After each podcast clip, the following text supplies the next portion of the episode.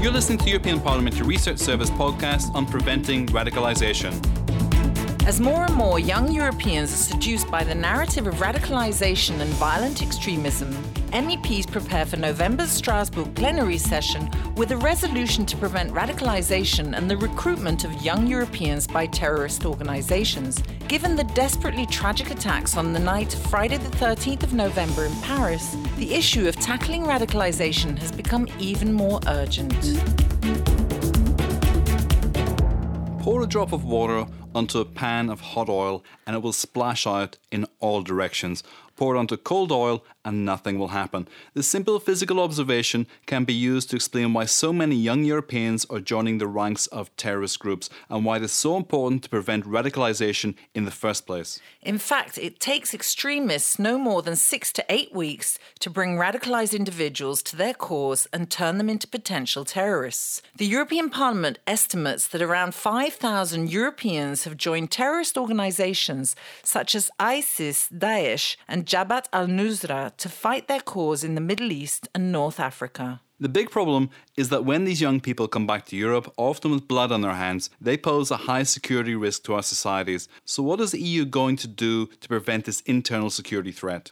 Well, in the aftermath of the terrorist attacks in France and elsewhere in early 2015, the European Council defined three strands for immediate response ensuring the security of citizens, preventing radicalization, and cooperating with international partners. In April 2015, the Commission presented its European Agenda on Security, which includes measures such as deleting illegal content that spreads violent extremism via the internet, reinforcing the Radicalisation Awareness Network, and setting up a counter terrorism centre within Europol to increase EU support for member states in the fight against terrorism. The European Parliament has not been less active in this field. It has insisted on the need to combat the root causes of radicalisation leading to violent extremism, and it's stepped up work to finalise the Passenger Name Record Directive by the end of the year. In October, the Committee on Civil Liberties, Justice and Home Affairs approved the draft report by French MEP Rachida Dati on the prevention of radicalisation and the recruitment of European citizens by terrorist organisations.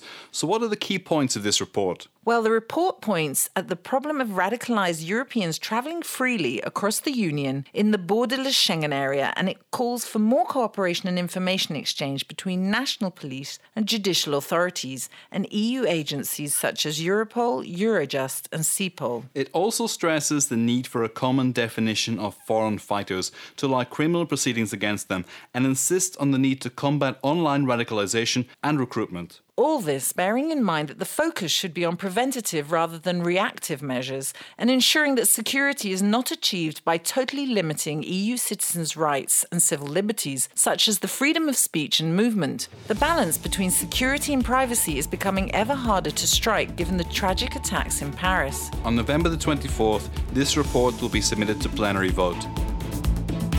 You're listening to the European Parliamentary Research Service podcasts.